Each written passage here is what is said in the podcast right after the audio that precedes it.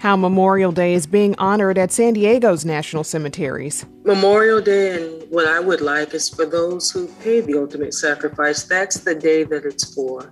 I'm Jade Hindman. Maureen is off. This is KPBS Midday Edition.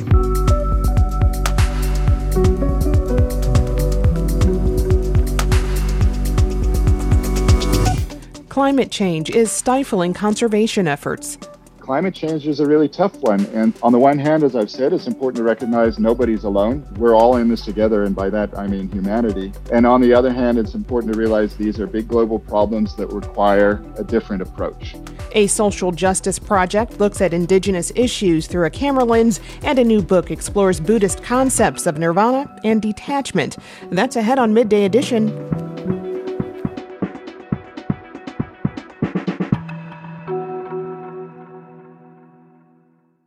KPBS On Demand is supported by UC San Diego Osher Lifelong Learning Institute, hosting an open house to learn about the upcoming classes and seminars, member benefits, and meet the volunteer leadership team. Saturday, March 30th. Registration at extendedstudies.ucsd.edu/olli. Today, we remember and honor the men and women who died while serving in the U.S. military. One way of honoring them is through the beautification and expansion efforts underway at our national cemeteries. Earlier this morning, I spoke with Greta Hamilton, director at Fort Rosecrans and Miramar National Cemeteries. Here's that interview. What is being done at San Diego's national cemeteries today to mark Memorial Day? Well, we're still under COVID restrictions, the main thing that we did today was we placed a wreath in a private ceremony at Miramar and Fort Rosecrans um, in honor of those who paid the ultimate sacrifice. We also, on Saturday, we placed flags at Fort Rosecrans as well on the graves there in the cemetery. But for now, because we're under COVID and the restrictions came too late for us to do a major ceremony, it's a very quiet similar, cemetery um, ceremony similar to last year. Hmm. What would you like people to reflect on on this Memorial Day? Memorial Day, and what I would like is for those who paid the ultimate sacrifice, that's the day that it's for. But also for all veterans that served honorably and that are interred in our national cemeteries, and also their family members, their children, their spouses, you know, that the sacrifice that they made. Mm. And, and you are an Air Force veteran and worked for the Veterans Benefits Administration prior to going into cemetery administration. What called you to this field?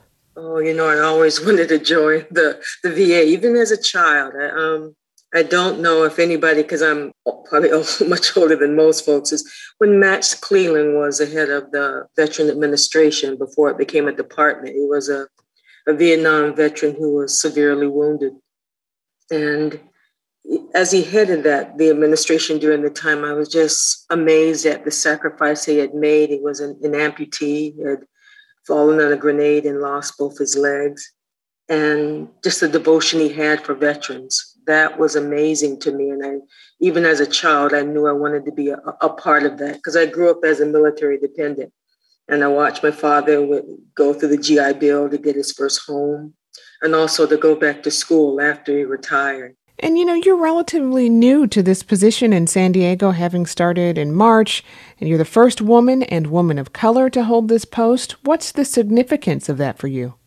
You know, any cemetery that, and I, I just can't delineate it out. Any cemetery that I, I go to, no matter how large or how small, it, it's an honor.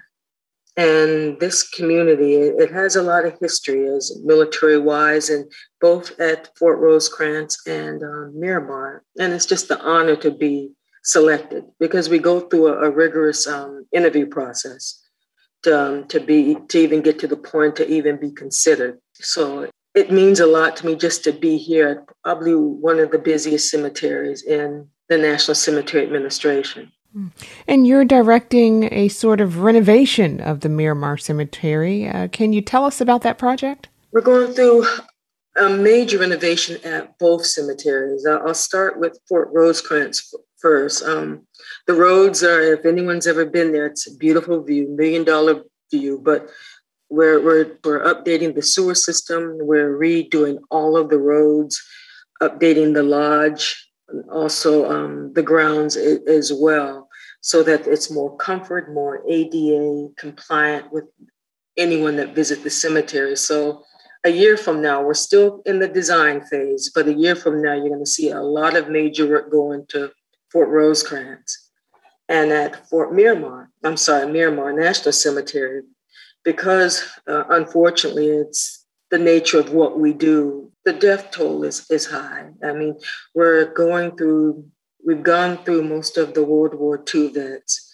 and now we're seeing Vietnam veterans as well, and the numbers are large.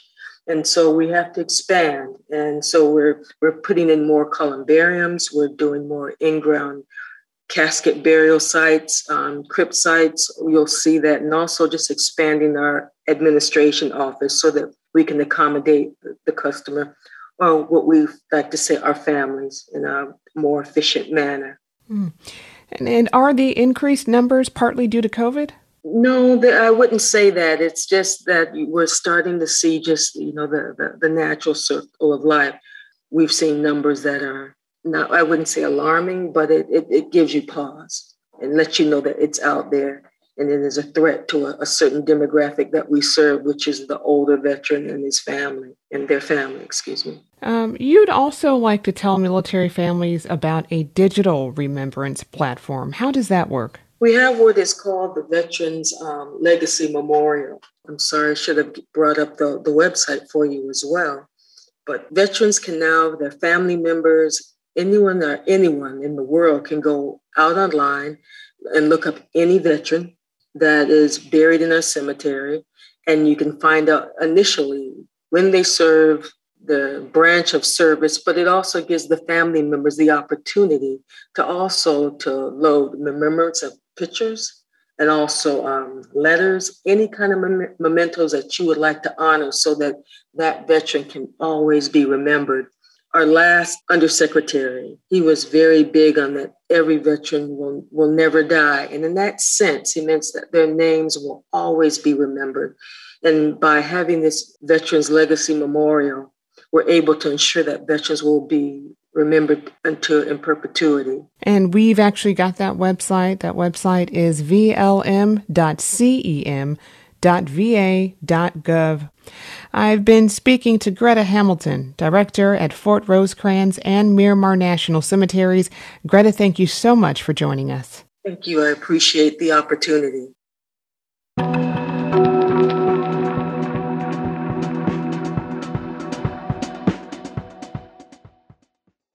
As the accelerating effects of climate change become more apparent in our natural resources, the goal and scope of conservation is beginning to change. For America's national parks, that goal was once absolute conservation.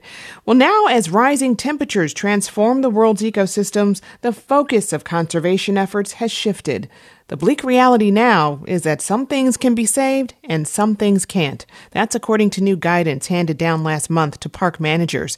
Joining us with details on the new guidelines is Gregor Schuurman, an ecologist and researcher with the Park Service Climate Change Response Program, who helped write the new guidance. Gregor, welcome. Thank you, Jade. So, Gregor, how has the goal of conservation efforts changed as the effects of climate change become more pronounced? I'm keen to elaborate a little bit on that because I think it's important to understand that when we say absolute conservation, what we're really talking about is preserving everything exactly where it was as it was is difficult and becoming more so because climate is a fundamental driver of ecological conditions. So if you turn the temperature up or you change the moisture regime, you're starting to favor different species than those that have historically existed in a place. And so this sort of broader way to think about this is to recognize that we are now managing a moving picture. Nature is always in motion, but because of our influence, that motion is fast enough that we can't pretend we're managing a snapshot. And so when we talk about giving up, ideally what we're talking about is giving up on conserving perhaps a, a, population of a certain species in a certain place, but hopefully shifting our emphasis spatially elsewhere so that ultimately we're still committed and working towards the protection of our biodiversity heritage, but we're recognizing that we have to do it in the context of motion. On the one hand, a fairly simple point, moving picture versus a snapshot. But in terms of practice, that's the difference between saying we're going to bring back everything that used to be here to this place versus we are going to preserve everything that used to be here wherever it is in motion. It's like the rug is shifting underneath conservation's feet. And if we're going to continue to succeed, we need to learn how to dance. You've been quoted as saying the mission of the Park Service is to conserve unimpaired. How has climate change complicated that? The way that is stated is in the legislation, it's conserve unimpaired. It's also often stated as preserve unimpaired. Preserve unimpaired tends to lead people to think we mean conserve everything exactly where and how it was when we say preserve. When we say conserve, the way we interpret policy, it gives us the flexibility that we have a commitment to preserve biodiversity, to preserve our natural heritage, but it doesn't lock us into doing so exactly where and how it used to be done in the past. So it seeks flexibility. As you mentioned, certain conservation efforts will have to be given up so park managers can focus on more important goals. What are some of the criteria for prioritizing key conservation efforts in the near future? What we try to think about is being strategic overall. The resources that we can devote to conserving our natural heritage always will be limited uh, relative to the task. There is almost always more we could do with more resources. So the ultimate question is how can we get the most conservation return for our investment, if we want to use business terms, or how can we achieve the most success with our limited resources? And ultimately, this means being strategic. And what this means is when we choose to resist change and restore a population exactly where it was, we ought to put that under some kind of uh, microscope magnifying glass and just ask ourselves is that going to work given what we know about how climate has changed in that place and how it will change in the future? Now, if we can ascertain that it will, right, that you can bring back the Karner blue butterfly, let's say, to a particular site, and you've done your homework, you can show your work, then there is nothing wrong with an approach that looks like traditional conservation. But increasingly, we're becoming concerned with investing like we always have and perhaps not getting that return. And what managers then say is, gosh, in that case, I really would like those worker hours, those dollars back so that I can save some other resource that perhaps had a better chance. So it's a lot about allocation, about recognition of the finitude of our resources, and then doing the best job we can.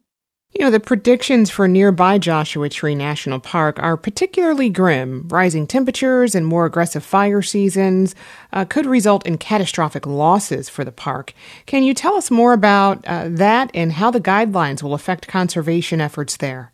That is a difficult situation and it's one that's fairly well documented. And you've got a combination there of increasing temperatures and also exotic species that are changing that fire regime. That's a really difficult situation. What one hears when one talks to the managers at Joshua Tree is both a recognition that there are places where it's going to be tough to retain the Joshua tree within its former range. But on the other hand, there are some places, refugia, uh, as they're called, that are somewhat sheltered uh, from these modern drivers. Um, it's important to recognize that across a landscape, not every acre has the same vulnerability. Context really matters. And so a lot of the discussion when we're here in that part of the world is about, again, being strategic and investing perhaps very heavily to resist change where it's feasible. And at the same time, again, trying to avoid wasting dollars in places that are really unlikely to uh, result in success.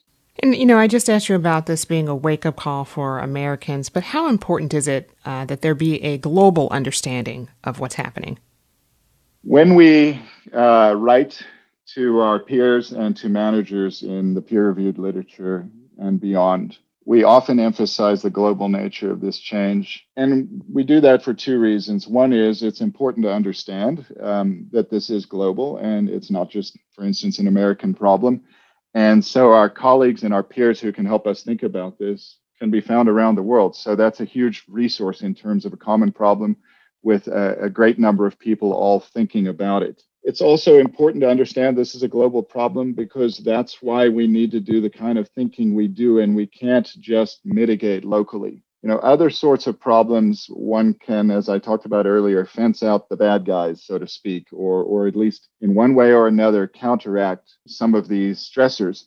But climate change is a really tough one. And so, on the one hand, as I've said, it's important to recognize nobody's alone. We're all in this together. And by that, I mean humanity. And on the other hand, it's important to realize these are big global problems that require, again, a different approach than the historical approach to resource conservation. I've been speaking with Gregor Schuurman, an ecologist and researcher with the Climate Change Response Program at the National Park Service. Gregor, thanks so much for joining us. You're very welcome, Jade.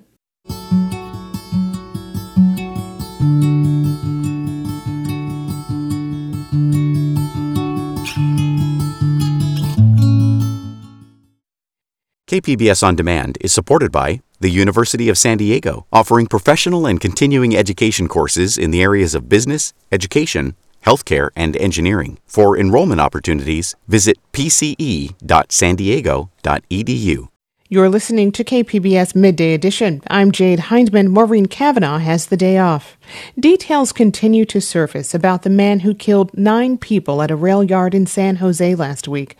According to the man's ex girlfriend, he was prone to both physical and sexual violence. Experts who study violent behavior say there's a frequent link between people who commit domestic violence and mass shootings, and that current laws might not be doing enough to break the cycle. California Report host Saul Gonzalez talked about these issues with Professor April Zeoli with Michigan State University School of Criminal Justice. The statistics depend on how you define a mass shooting. If you define a mass shooting as an event in which four or more people are shot, whether or not they die, then about 60% of mass shooters have a history of domestic violence. And if you define a mass shooting as a case in which four or more people are shot and die, then it's around, you know, 30 or so percent. If you add the number of people who shoot their intimate partners to death, then we're more around 40 or 50 percent. So it really is quite common for mass shooters to have these histories of uh, violence against their intimate partners. Those seem to be really, really substantial numbers. I mean, that is not some small fraction of people. That's a significant percentage in all of those cases. Correct. Yeah, it is a very large percentage. How well is law enforcement doing in terms of tracking someone's history like that? About 56% of um, intimate partner violence events are reported to the police in the first place. So you're losing almost half of cases. And from there, of the percentage that are reported, you know, only a fraction of those result in an arrest or charges. And an even smaller percentage of those result in a conviction. And a conviction for domestic violence is the way that the criminal justice system would be able to place people under firearm restrictions. Yeah. And, and, talk more about those laws that are on the books, including here in California, to seize the firearms of people who've been involved with intimate partner violence. So, the main law that people rely on to remove firearms from domestic violence perpetrators are laws that say that if you're under a current domestic violence restraining order, you can't purchase or possess a gun. When that law is accompanied by a relinquishment provision. So, a provision that says now that you're restricted from having a gun, you have to give up the guns that you already have. Then that is accompanied or that is associated with about a 12% decrease in intimate partner homicide. So it does look like these um, firearm restriction laws that are you know specific to intimate partner violence offenders do decrease the risk of intimate partner homicide. And can anyone else take action beyond the person who's in the intimate relationship? Can a, a friend, a family member, a coworker, can they initiate this process in some way? In California, a gun violence restraining order can be petitioned for by close family members, by roommates, by employers or coworkers, um, and by employees or teachers of certain schools, in addition to law enforcement. So, if an employee or an employer is aware that someone is a threat, they can petition the California courts for a gun violence restraining order to have that person's gun rights temporarily suspended until they are again safe to have guns. Yeah, yeah. Um, is there, and just finally, is there anything that can be done to strengthen these kind of firearm seizure laws? Is there, is, are there other steps we can take that we're not taking, either state by state or nationally? What you need is better implementation. So, you know, more people need to know about these laws, need to use these laws. More people need to be comfortable with reporting, you know, these types of violence to the police or getting that uh, domestic violence restraining order. And that may take more work with the community and building community trust.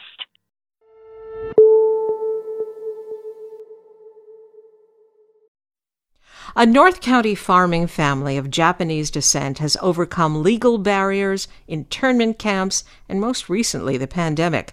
KPBS North County reporter Tania Thorne tells us about the Yasukochi family and how their farm has survived to this day. Donald Yasukochi and his daughter Brienne walk the farmland that once belonged to his parents and grandparents. We're growing corn, we have artichokes, asparagus, we have um, you know, raspberries, blueberries, strawberries. The land that now grows a variety of fruits and vegetables has a rich history that began in Japan. Donald Yasukochi's grandparents were farmers in Japan before they decided to leave their farm behind and head to America. When they came over, they weren't just welcomed with open arms. The California Alien Land Law banned aliens ineligible for citizenship from owning land. But not everyone agreed with the law that worked against immigrants, and generous American farmers gave the Yasukochis a chance. They were able to settle in Oceanside in 1924, where they began dehydrating chilies. Here's a picture of my grandfather. He is the one standing on the truck, and these are the dried chilies. Uh, he was known as the king of the chilies.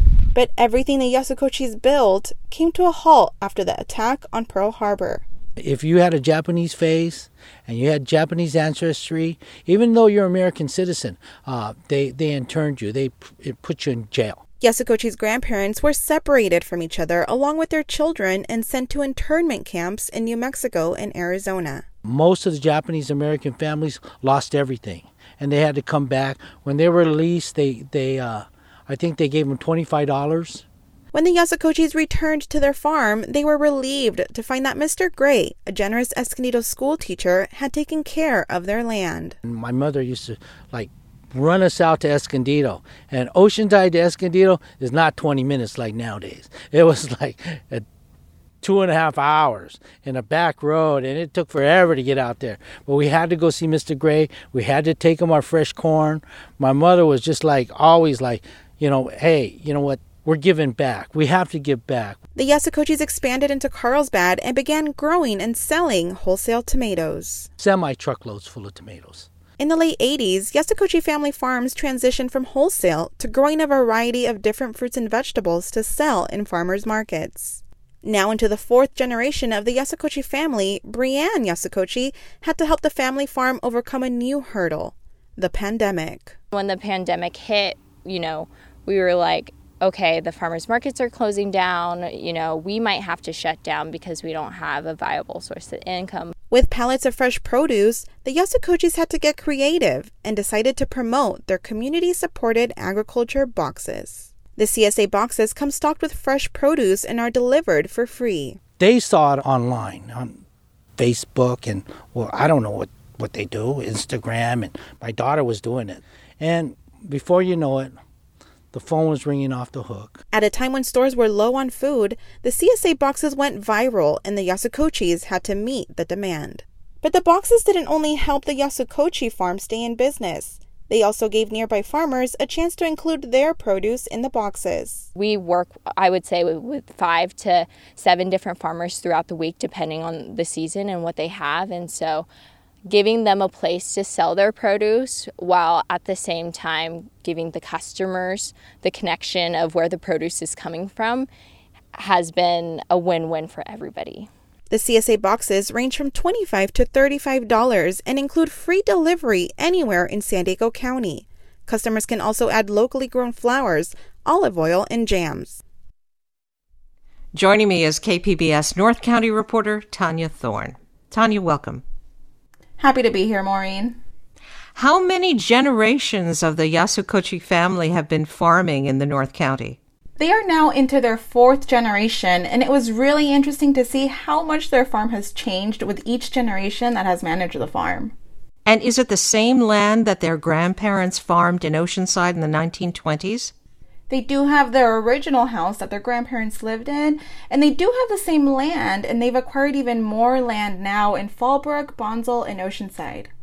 You told us that during World War II, the Yasukochi family, along with tens of thousands of Japanese Americans, were sent to internment camps. Uh, what stories have come down to this generation about that time?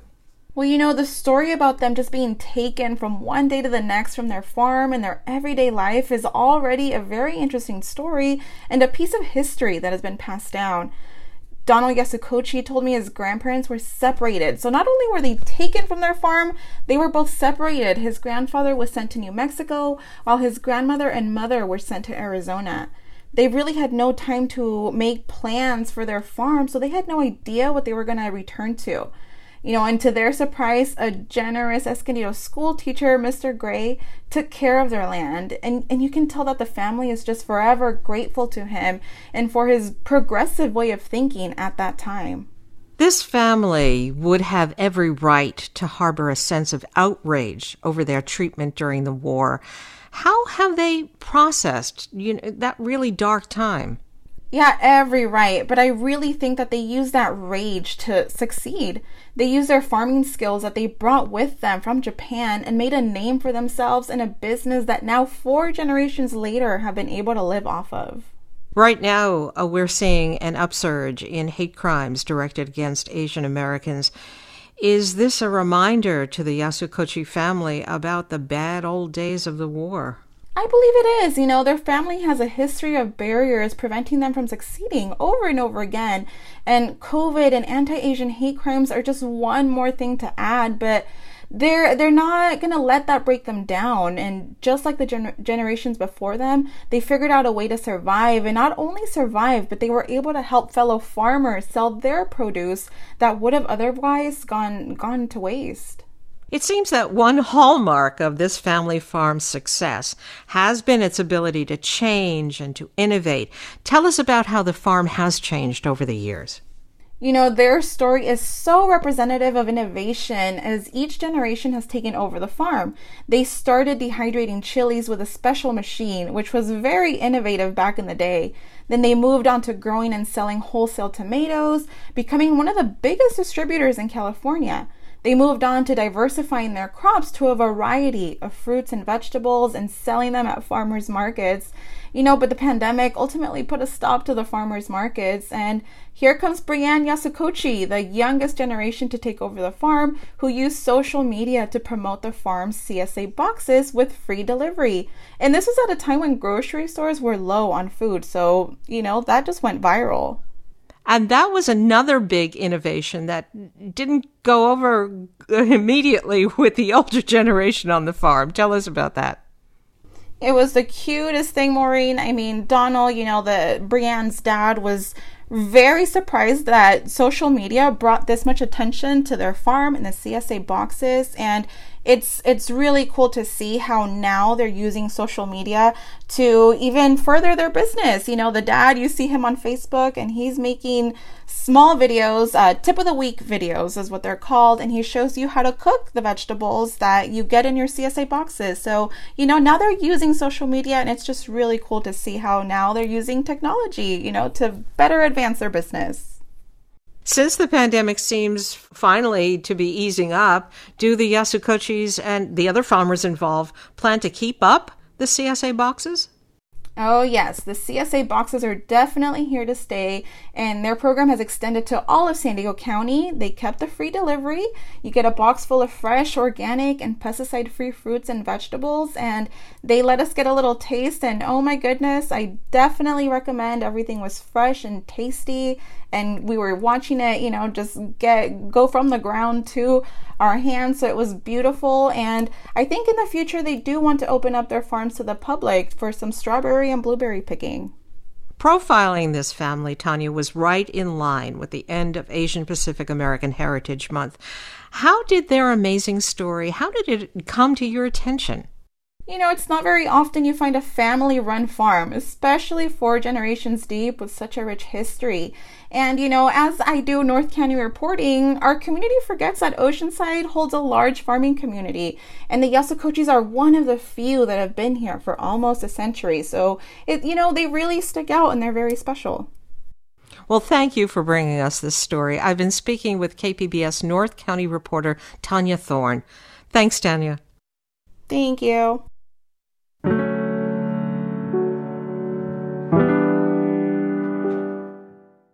Each day this week, Midday Edition will spotlight the Social Justice Reporting Project, a multi part series by the San Diego Union Tribune that aims to amplify unheard voices and underrepresented communities in San Diego. Today, we focus on San Diego's indigenous community and the many historical and current injustices they face. Joining us to discuss the project is photojournalist Nicole Antonacci. Nicole, welcome. Hi, thank you so much for having me. Yes, indeed. So, can you start by telling us about the goal of this project and where your work fits into it? The goal of my project was to amplify the voices of local natives in San Diego. Ever since I was young, I've always felt called towards uh, amplifying the voices of people who are in the back, people who are at the table but no one is listening to. Uh, so when it came to this project and I had a choice of what type of social justice issue I wanted to cover, I chose Indigenous injustice because the project began around the time of Black Lives Matter movements.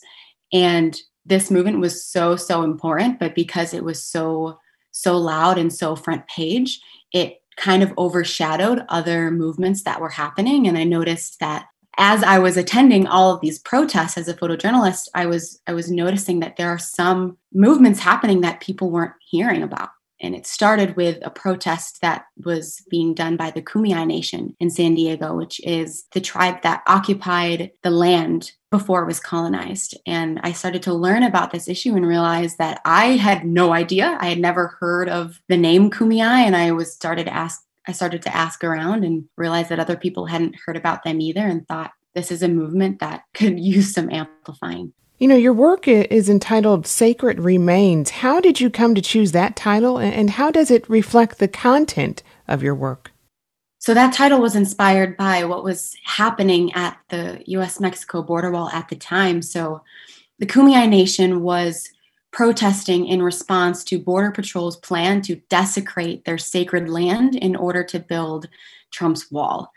And this desecration was just happening every single day, silently in the background, far away from mainstream media could see it. And I was hearing all these stories about how all of these ancient artifacts were being found, and this desecration was just happening regardless. People, experts were being brought to the site to verify that there were these sacred ancestral remains and yet they were just being blown up and desecrated in order to build this wall. So that kind of set the stage and set the tone for my project. That's where i got the title. But i will say i started with the movement that was being uh, initiated by the kumeyaay nation but the project ended up expanding the more i talked to people and realized that there was a greater issue here.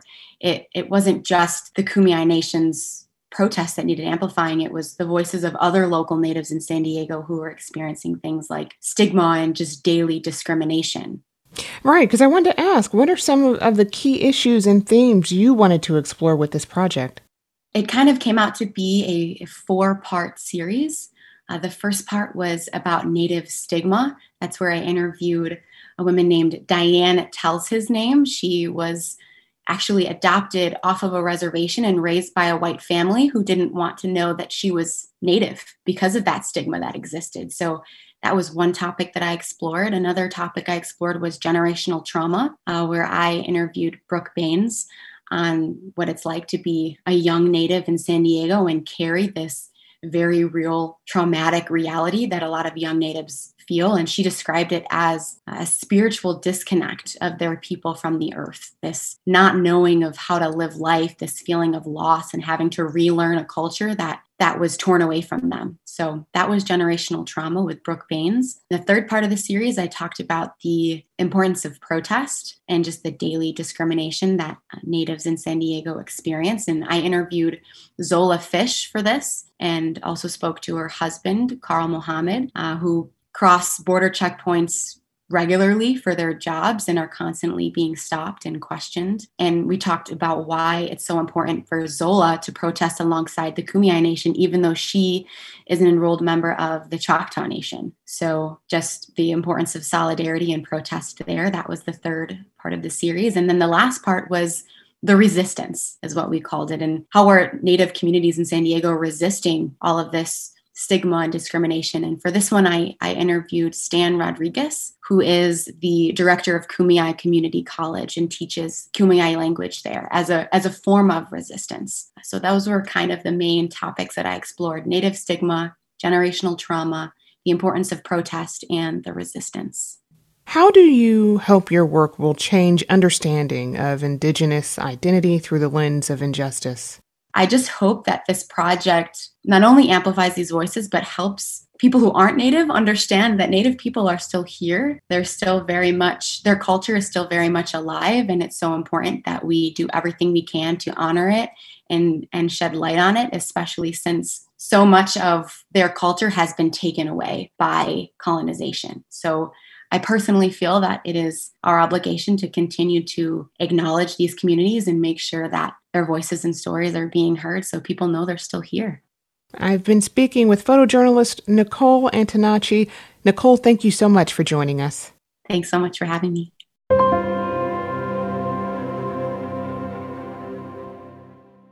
KPBS On Demand is supported by the San Diego County Toyota dealers, whose commitment to customers extends to giving back to the community and who are proud to support the City of San Diego lifeguards with their important role of keeping our beaches safe. Toyota, let's go places. You're listening to KPBS Midday Edition. I'm Jade Hindman. Maureen Cavanaugh has the day off. As Asian Pacific American Heritage Month comes to a close, we bring you a story that puts a new spin on the Buddhist concepts of nirvana and detachment and explores the power of memory and desire. La Mesa author Sarina Dahlan grew up in Thailand, surrounded by the myths and ghost stories that carried the cultural traditions of the past. But her debut novel is set in a utopian future. In it, human memories are erased every four years as a way of living in peace without war, but eventually, some memories find their way in, and the book asks the question Can you love someone you don't remember? Sarina Dahlan's new book is called Reset. She spoke to my co host Maureen Cavanaugh recently. Here's that interview. Now, your novel is set after a series of catastrophic wars, and in an effort to stop that annihilation, memories are reset.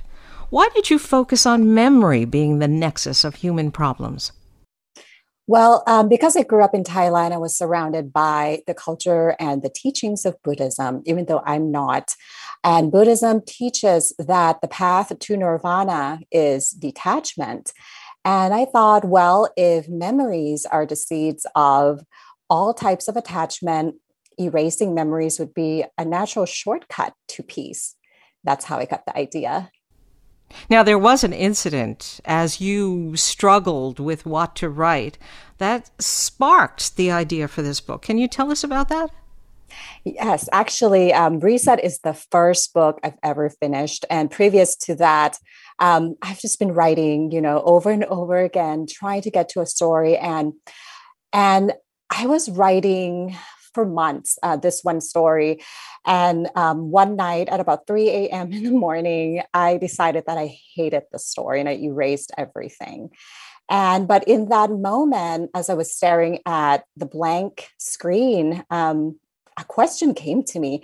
What if we as human can erase our memories just as we do any computer program? And what kind of world would we have and why would it be necessary? And those questions kind of propelled me forward. And the one question that you had mentioned can you love someone you don't remember? pretty much haunted me the entire time i was writing. In creating this world uh, to most people, it, it might sound pretty good. Your concept of the four cities where the people of the earth live sounds beautiful, you know, on the surface mm-hmm. at least. Tell us what life is like there. It is a utopia in every sense of the word. Um, I wanted to go into a place where if the last war were to happen to us, what would be the one thing that we would find most valuable? And that's peace.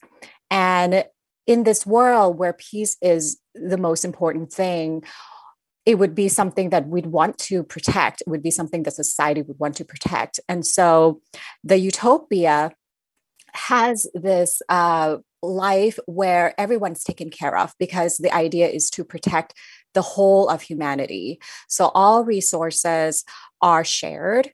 Um, there's no money because um, extreme capitalism really has no place in this world. Because memories are, if memories are erased every four years, there's no point in accumulating wealth and no point in building empire and dynasties. Um, also, you know, everyone's assigned a place to live. So there's no homelessness. And because there's no homelessness, there's no hunger. Um, everyone is assigned a job. Pretty much, you know, life is this easy uh, way of living. And um, I wanted to kind of create a world where we all, or the readers, can feel conflicted about liking. Because, you know, eventually in the book, um, the readers will get to know two characters who whose memories were erased and are trying to find each other. And so you know this utopia became their dystopia. And you know some every utopia is someone's dystopia because whenever you place upon another your belief and they don't have a choice in it um, someone is going to be unhappy as you mentioned, in in the four cities in this utopia, every four years, everyone's memories are erased. But mm-hmm. that erasure does not always work perfectly in your book. Can you read us a short passage where one of your characters is starting to recognize something in his dreams? I think there's something I'm supposed to find out about the past, Benja says. Like? I don't know, but I keep getting these dreams. Dreams aren't real, Benja. They're just your mind firing synapses, making connections, cleaning out junk. They'll feel real to me, he says. Eris thinks of her own nonsensical dreams and how they too feel real to her. But they are just dreams. They're not links to the past nor premonitions of the future. And even if one could visit the past, why do it? To her, tabula rasa is a gift the planner had bestowed on humanity. Every four years, minds are erased of all the reasons to hate so everyone can coexist in harmony.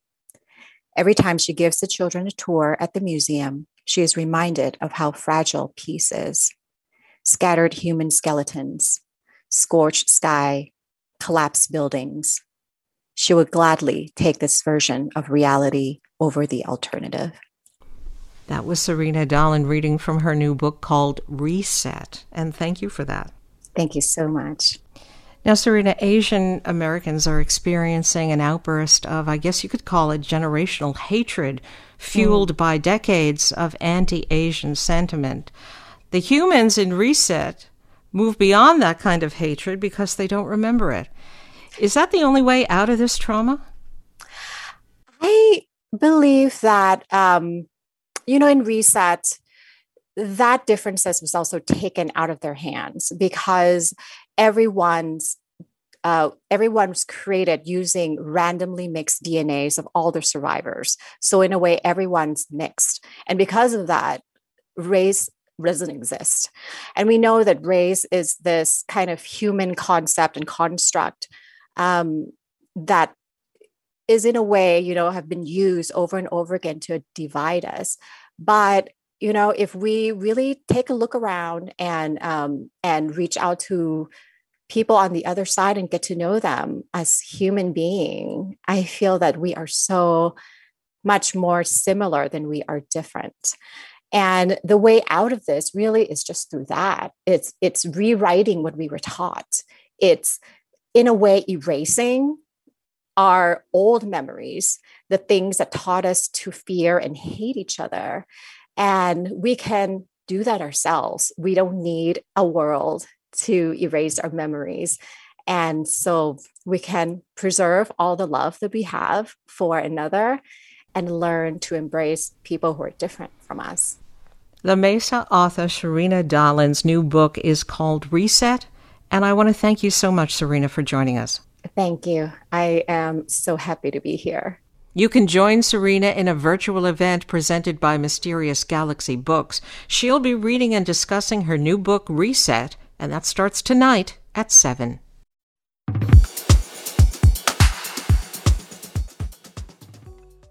KPBS On Demand is supported by the National Conflict Resolution Center. Topics like political polarization and hybrid work policies can create workplace conflict. NCRC can help workplace leaders navigate divisive issues with the Culture, Communication, and Conflict Certificate. More at ncrconline.com.